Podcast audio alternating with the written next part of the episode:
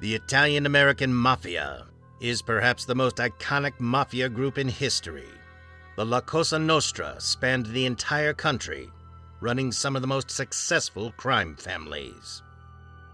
In 1946, a young man by the name of Jimmy Fratianno moved from Cleveland to Los Angeles. Fratianno had spent most of his life immersed in crime. He spent his teenage life there, growing up seeing all these people with uh, money and status and respect. He joined in on lower level burglaries and robberies, minor crime, and kind of worked his way up rather quickly. When he arrived in LA, he became close with LA crime boss Jack Dragna and was soon inducted into the LA crime family as a made man. All the new inductees were in one room. They were taken out of this room one at a time and taken into another room, and in that room there was a long table with a sword and a gun crossed in the middle of it. Later on, Roselli runs down all the rules of the mafia and he warns him. He said, "There's no pink slip to get out of here, and uh, you got this is your life from here on out." Fratianno would gain the respect of many mobsters and would eventually be trusted to carry out critical tasks. In that culture, he was an admired personality, and they knew that Jimmy could carry out just about whatever deed needed to be done. And of course, he proved uh, over the years that he was quite capable of doing that. But as the landscape of the LA crime family changed, so did Fratianno's status.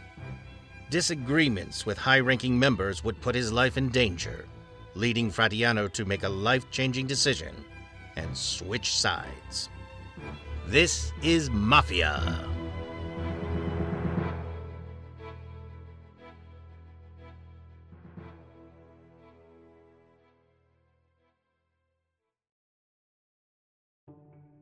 Aladena James Jimmy Fratiano was born on November 14, 1913, in a small town north of Naples, Italy.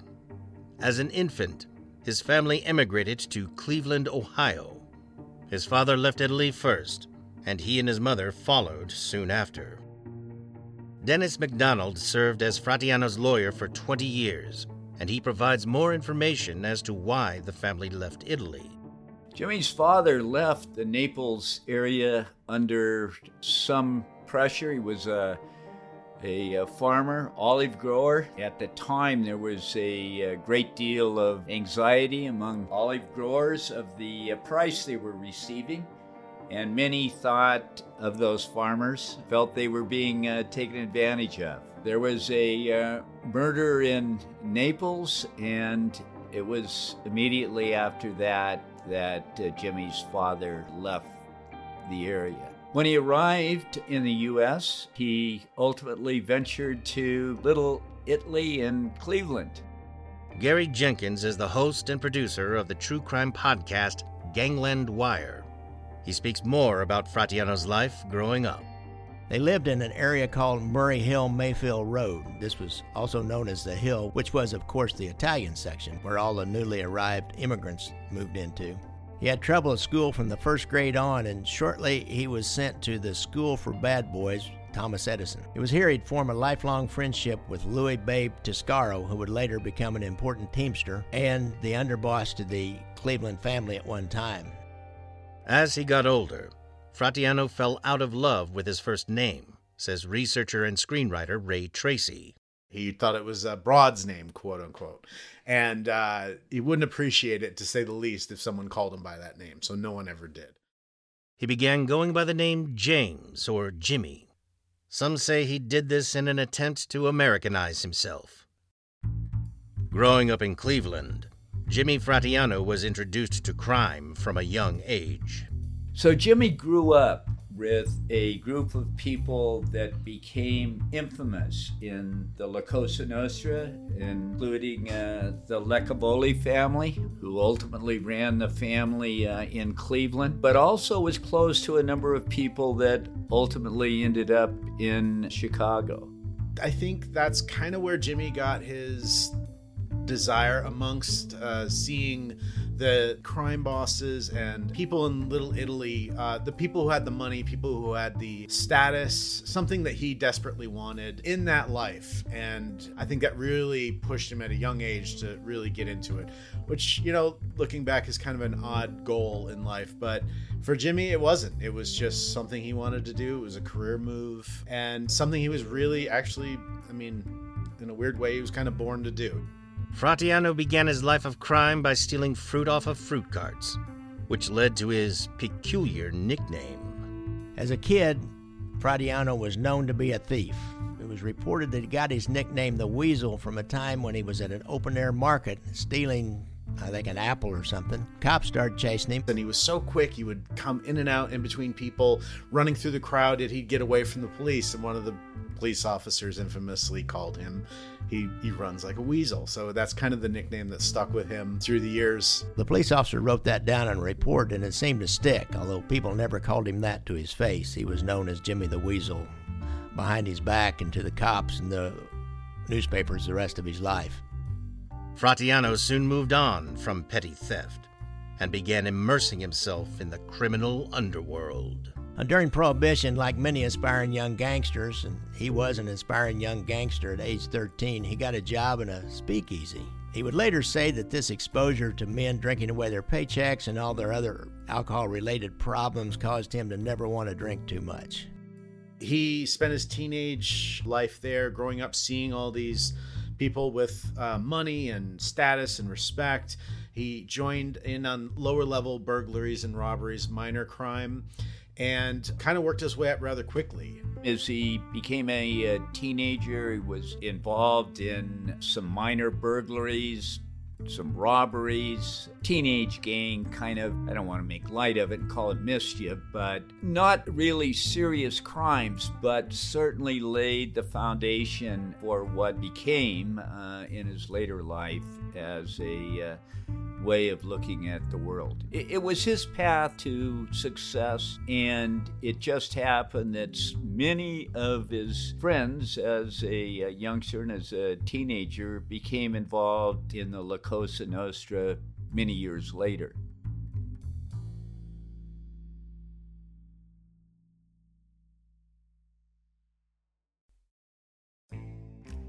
By now, Jimmy Fratianno was cementing his place among Cleveland's criminal population, much to the dismay of his parents.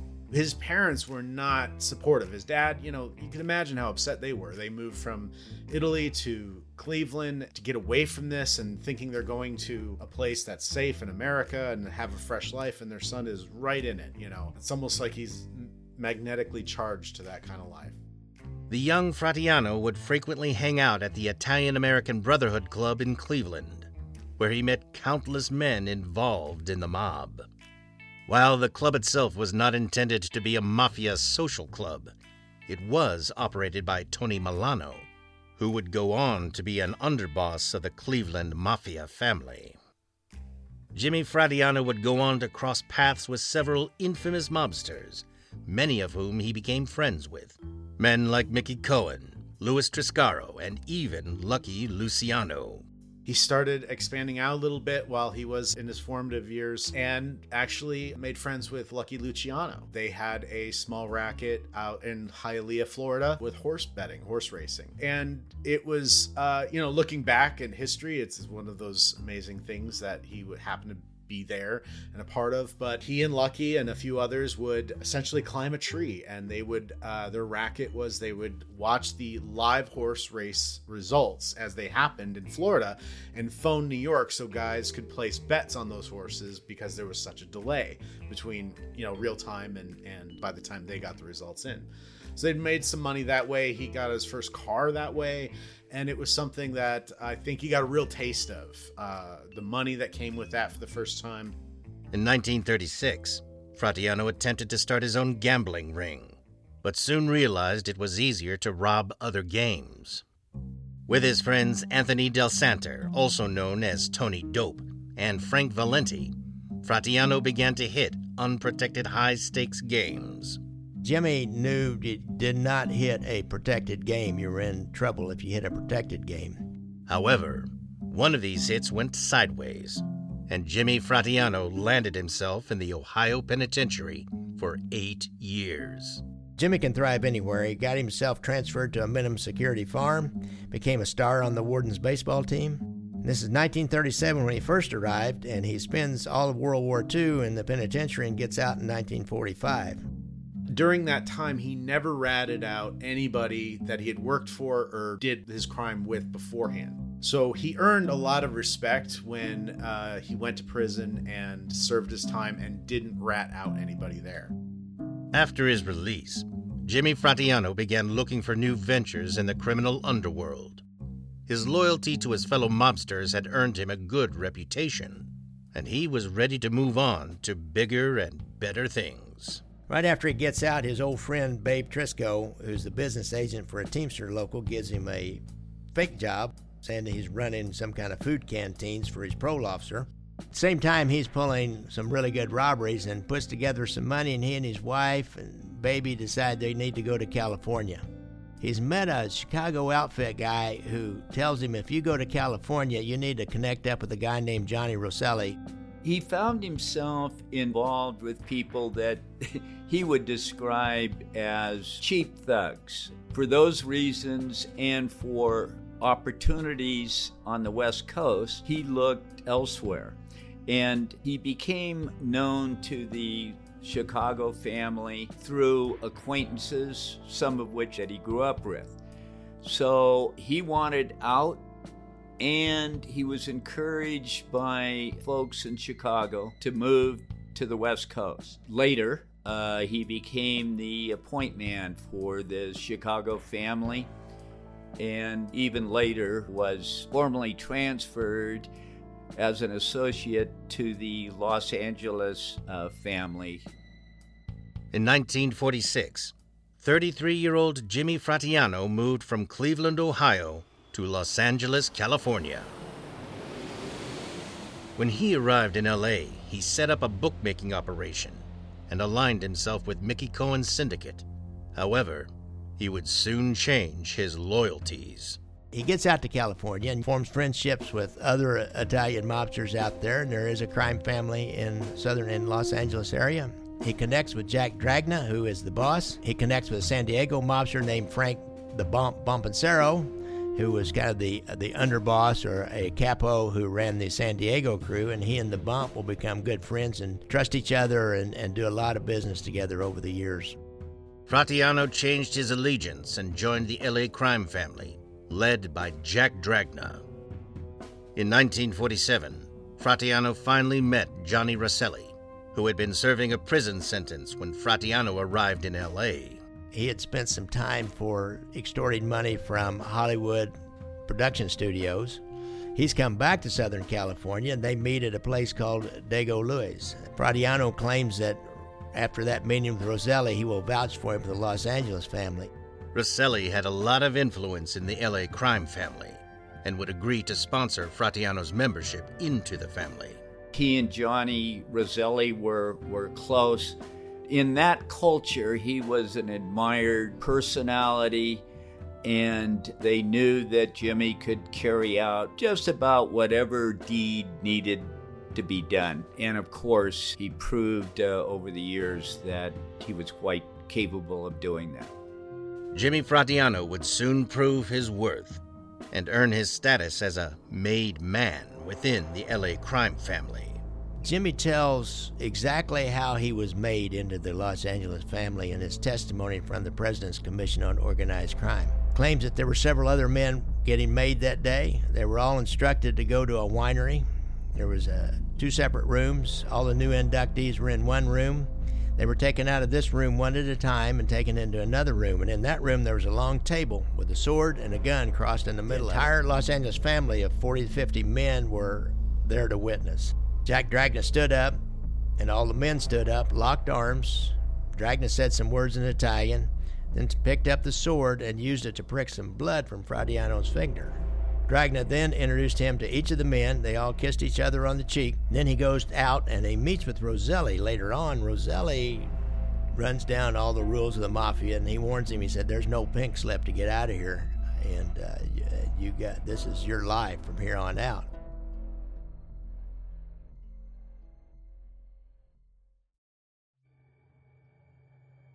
Around the start of the 1950s, Dragna developed a rivalry with Mickey Cohen, who was attempting to form his own crime family.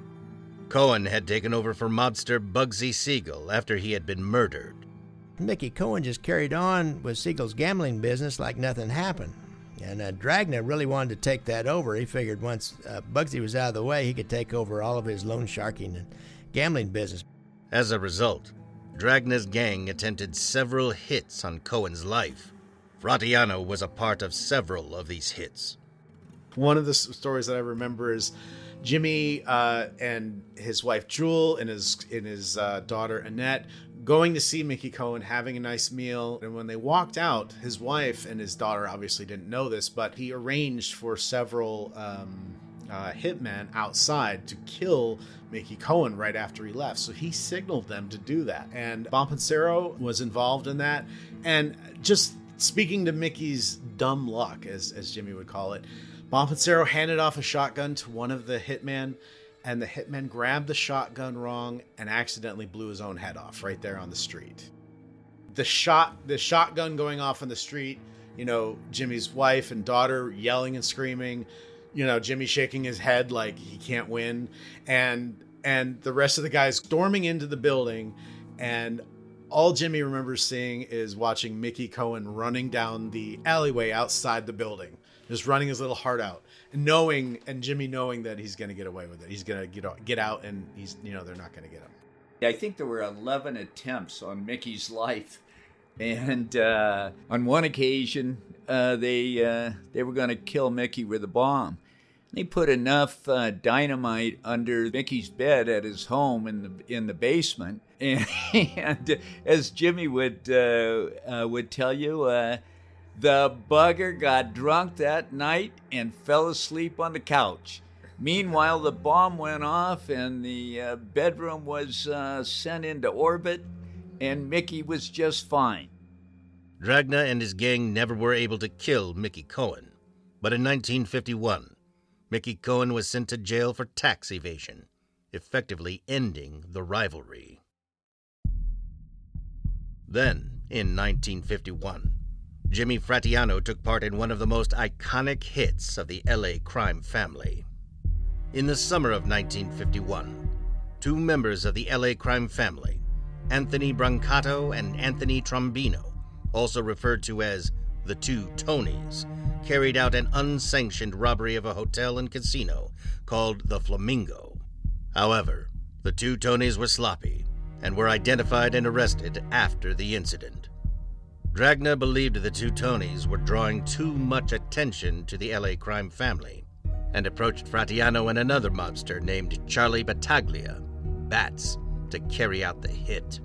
Jimmy, by that time, had a reputation of being someone with a great deal of uh, loyalty, uh, someone that could be trusted, someone that had encountered the legal arm of uh, uh, both folks in, in Cleveland, and really was starting to become known around the country. But with uh, members of the La Cosa Nostra, they would describe Jimmy as uh, having undying loyalty, a strength, and a commitment that was unusual. And it's probably for those reasons that Nick Licata in Los Angeles wanted Jimmy to take on the contract to hit Brancato in Trombino. And Jimmy saw that as an opportunity and accomplished the uh, hit. And he knew thereafter that he would no longer be seen as a, a thug or a uh, small time uh, criminal. He saw it as his opportunity to make his name across the country, and indeed it did.